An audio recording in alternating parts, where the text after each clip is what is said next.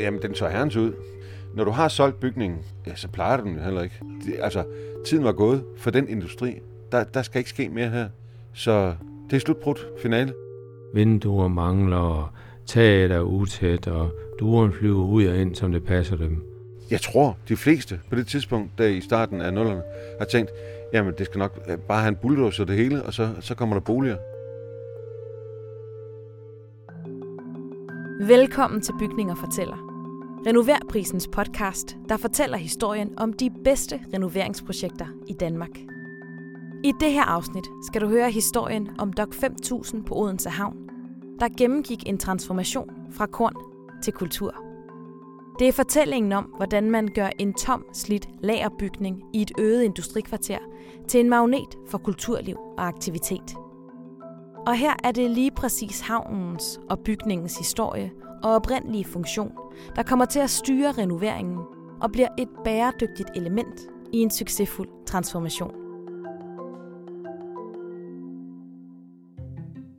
Hele historien omkring det her område hænger sammen på den måde, at det handler om korn, korn, korn. Det her er Anders Nyborg, der til dagligt driver Dok 5000. Og han er i gang med at låse op til den gamle lagerhal, der tidligere var kendt som J.J. Larsens pakhus, og som har stået på havnen i 90 år. I industriens guldalder fra begyndelsen af 1900-tallet var korn- og foderstofvirksomhederne dominerende på Odense Havn. Dengang var der et mylder af mennesker, der knoklede med at transportere gods frem og tilbage mellem kajen og pakhusene.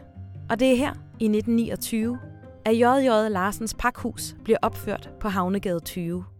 En rød teglstensbygning med flere portåbninger netop til at fragte korn ind og ud. Indvendigt har den en karakteristisk tagkonstruktion i træ, der bliver holdt på plads af jernsøjler, der løber gennem hele lagerhallen. Og sådan står bygningen gennem sin levetid, hvor den blandt andet har været ejet af FAF, Fyns Andels Foderstofforretning, og senere Dansk Landbrugs Grovvareselskab. Niels Olsen blev ansat hos FAF i 1995. Jamen, dengang kan vi bare opsætningen. Vi har flere bygninger. Vi har bygninger både på den ene og den anden side af, Havngade. Så øh, derfor er det bare opsætningen. Opsætningen. Det var her kornet blev fyldt i 50 kilo sække, der så blev kørt ud til de fynske landmænd. Og han husker tydeligt de travle uger under høsten.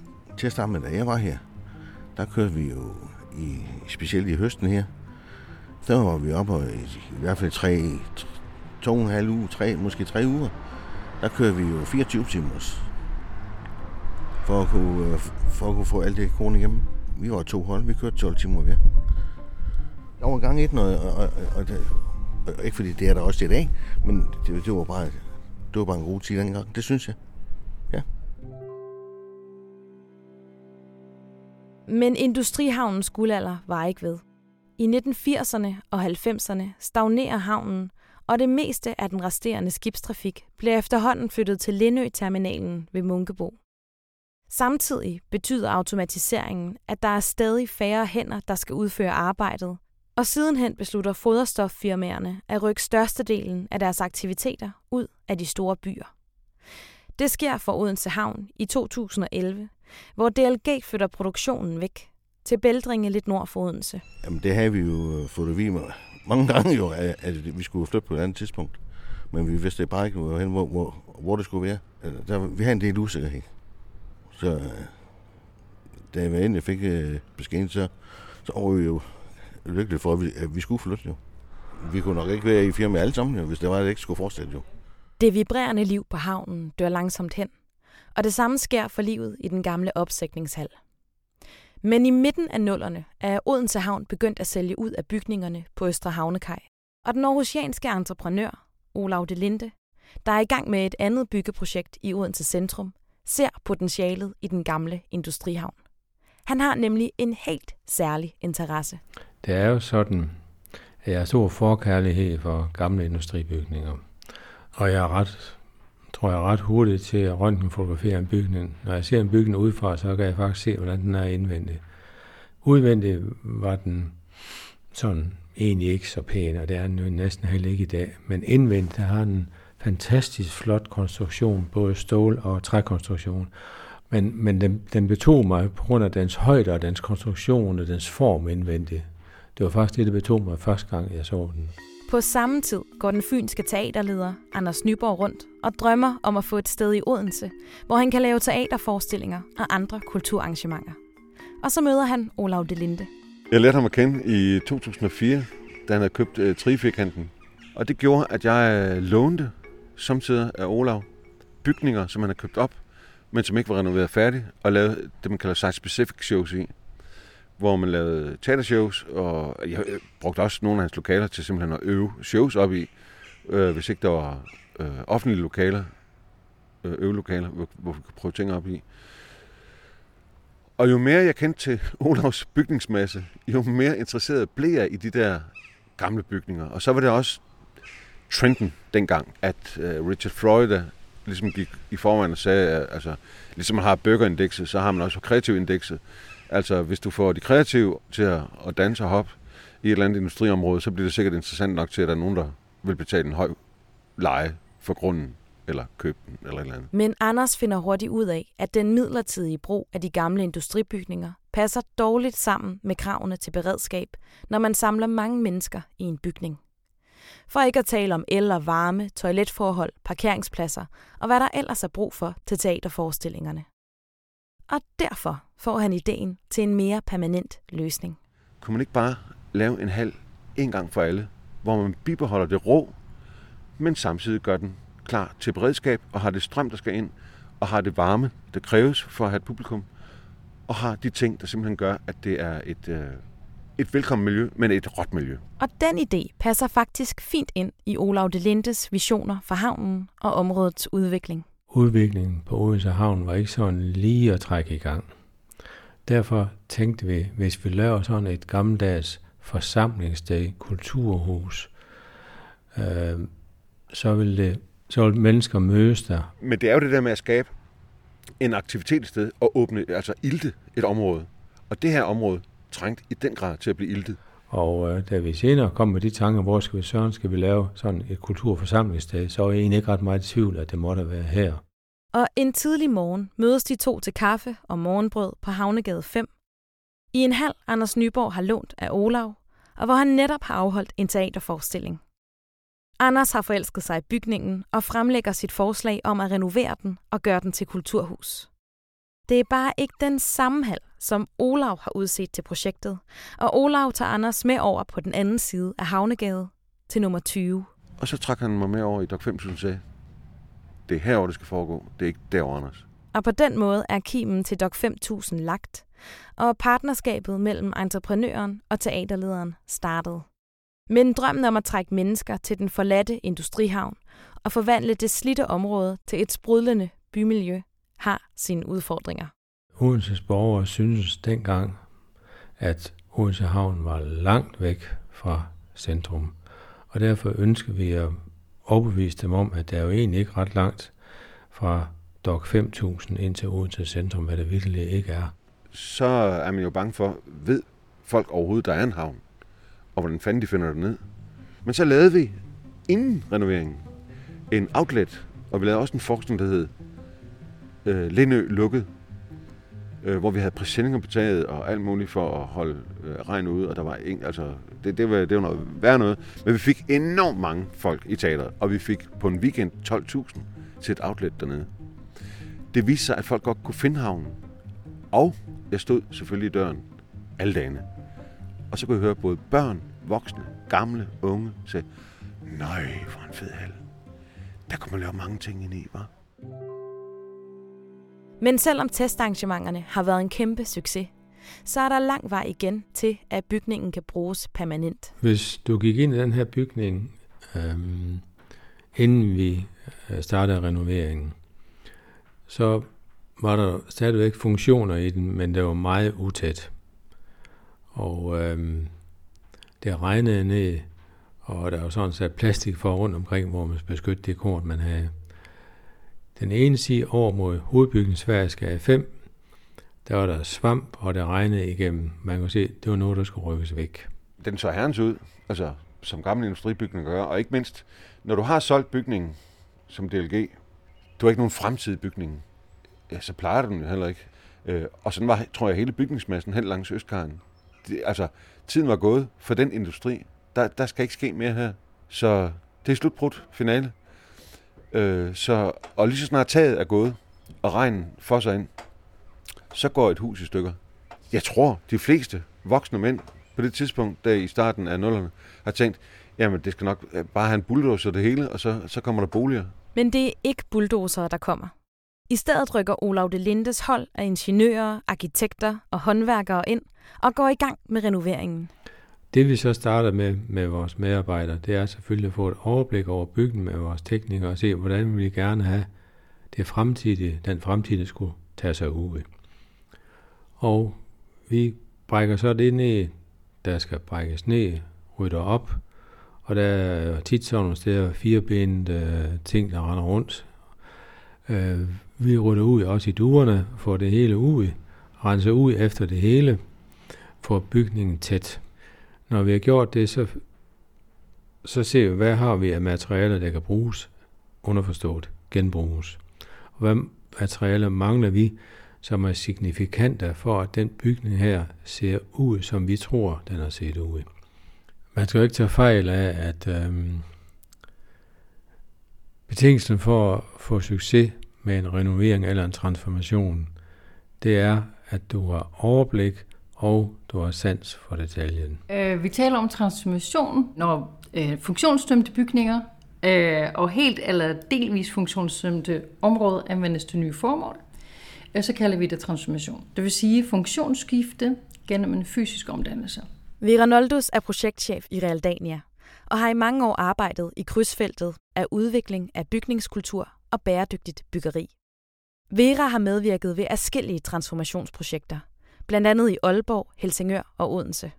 Og hun forklarer, hvordan man sikrer kvaliteten af transformationen. For det er ikke uvæsentligt, hvordan man går til opgaven. Den kræver jo, at vi skal lytte, før man taler. Vi skal have en forståelse for stedets, bygningens særlige kvaliteter, og det, er også, det inkluderer også immaterielle værdier. Hvilke fortællinger ligger der i stedet? Hvilke værdier har man tillagt stedet? Det er nogle gange er det ikke noget, man kan få øje på med det samme. Øh, det kan ligge i detaljer. De kan fortælle historier. Alt det skal man høre, forstå, før man kan komme i gang. Fordi det er det, der danner grundlaget, du skal bygge videre på og udvikle på. Det er Olav de Lindes ejendomsselskab, der står for renoveringen, og Anders Nyborg, der så sidenhen skal lege og drive bygningen. Anders har fuld tillid til, at Olav kan skabe det bedste resultat, men han har dog én bekymring. Det var jernsøjler, og der var mange af dem. De massive jernsøjler, som er en del af bygningens karakteristiske konstruktion, men som teatermanden Anders frygter, vil begrænse funktionaliteten og udsynet i hallen. Og han sagde ovenkøbet, at øh, hans tanke med renoveringen var at, at have endnu flere søjler i den. Altså så han førte den op til øh, update, som den var født. Øhm, altså, det, det er jo ligesom hans øh, gebet. Men jeg var bekymret for de søjler. Men kornlagerets oprindelige konstruktion og materialer er ikke til forhandling. For Olav de Linde er det helt essentielt for renoveringen, at bygningens oprindelige historie og funktion står tydeligt frem. Så gælder det jo om for os at se og lave en arkitektur som, og en funktion af dem, så brugeren, når han kommer, kan se, hvad har den her bygning egentlig været brugt til. Det behøver ikke direkte, om det er tomater eller gurker, eller hvilken korns, slår, kornslags det er, om det er ved, rue eller byg. Men bare, man kan se, det har været til en kornfunktion. Og den funktion brug skal man også gerne kunne se, når man går ind i bygningen. Det er vigtigt for os. Og derfor så tænker vi os om altid, hvad har bygningen været brugt til, og prøver at tilbageføre den langt hen ad vejen, således at funktionen træder kraftigere frem, industriarkitekturen træder kraftigere frem. Et af de elementer, der er videreført, er det massive betongulv med alle dets risser, huller og pletter fra trucks og lastbiler, der har kørt der. Skavanker, der er vigtige vidner om den industrihistorie, der har udspillet sig i bygningen. Jernsøjlen er ikke blevet brandmalet, fordi at der var nok røgventilation op ved den her løngang, der var op under taget, og der er vinduer, der er lavet røgventilation, så vi ikke, det har ikke været nødvendigt for os at brandmale søjlerne. Jernsøjlerne, der udover at være blevet bevaret og genetableret, står med deres oprindelige farve og maling. En lille detalje, men som i sin helhed er en væsentlig brik i den samlede transformation. Taget er vi ladt være intakt. Vi har selvfølgelig repareret det, og der har vi snakket om over mod hovedbygningen Sveriges 5, der er det blevet rykket ned og muret op, sat op på ny i gammel ny tømmer. Jeg har gammel tømmer fra, fra, fra, fra Aalborg Havn, øh, som er genbrugt her, således at, at det hele det lignede det, der var. Også taget står med den oprindelige trækonstruktion og er blevet bevaret via reparation med genbrugsmaterialer. En af udfordringerne ved den gamle lagerbygning er, at den mangler isolering. Og Olav beslutter at isolere indvendigt, sådan at ydermurene står intakt, og bygningen set udefra er i sin oprindelige form. Så lavede vi den her randfundament, hvor vi isolerede gulvet, hele gulvet, der var der, der er der. Og så støbte vi soklen, og oven på den sokkel, der sætter vi en halvstensvæg op i gamle mursten, hvor man så isolerer bagved. Det er den måde, vi isolerer, således at bygningen fremstår gammel, når du ser den. I stedet for at sætte gipsplader op indvendigt eller andet, så har vi brugt, øh, lavet en halvstensvæg i gammel mursten. Vi bruger ikke nyere mursten, vi bruger gammel mursten fra 1970 og før. Helst øh, fra 30'erne eller 40'erne eller 20'erne, hvis vi kan det. 1920-30, hvis vi kan det. det er den flotteste. Og der må gerne være maling på, eller kalk på, eller eller andet. Det gør ikke noget, for så får du ligesom så et spil lille kunstværk i, uh, i murværket, når du kigger på det. Ikke? Og det er ikke tilfældigt, at mange af materialerne i renoveringen af Dok 5000 er genbrug.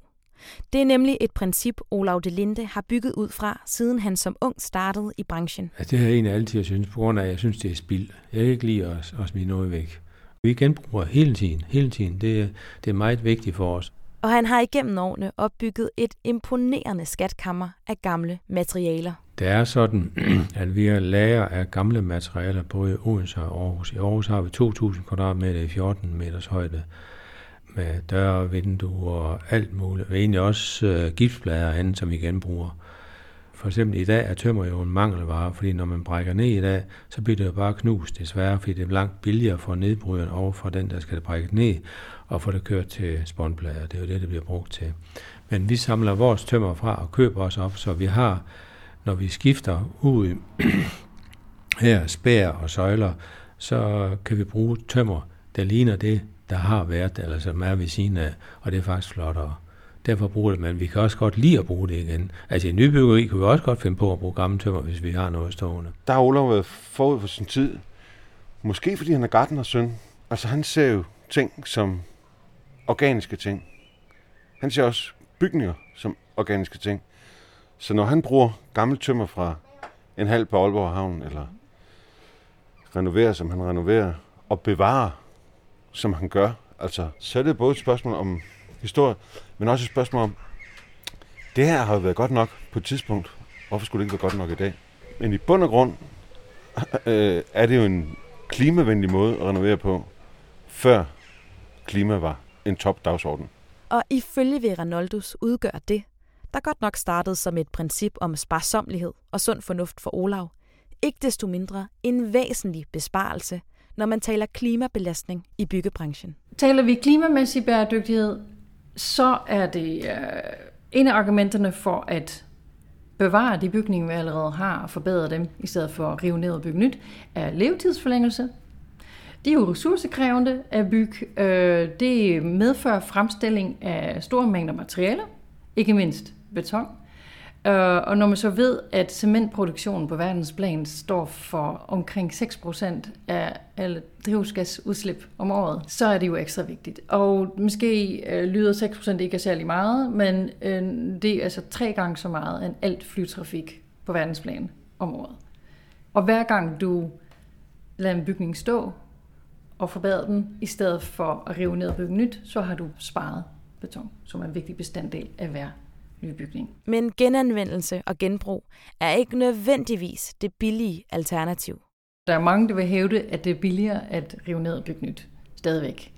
Det mange overser, når de siger, at nybyg er billigere, at, de, at deres regnestykker øh, øh, ikke tager højde for øh, levetid og de forskellige bygningskomponenters levetid og vedligehold. Altså, du vil så ofte bygge nyt med nogle materialer, der har en kort levetid.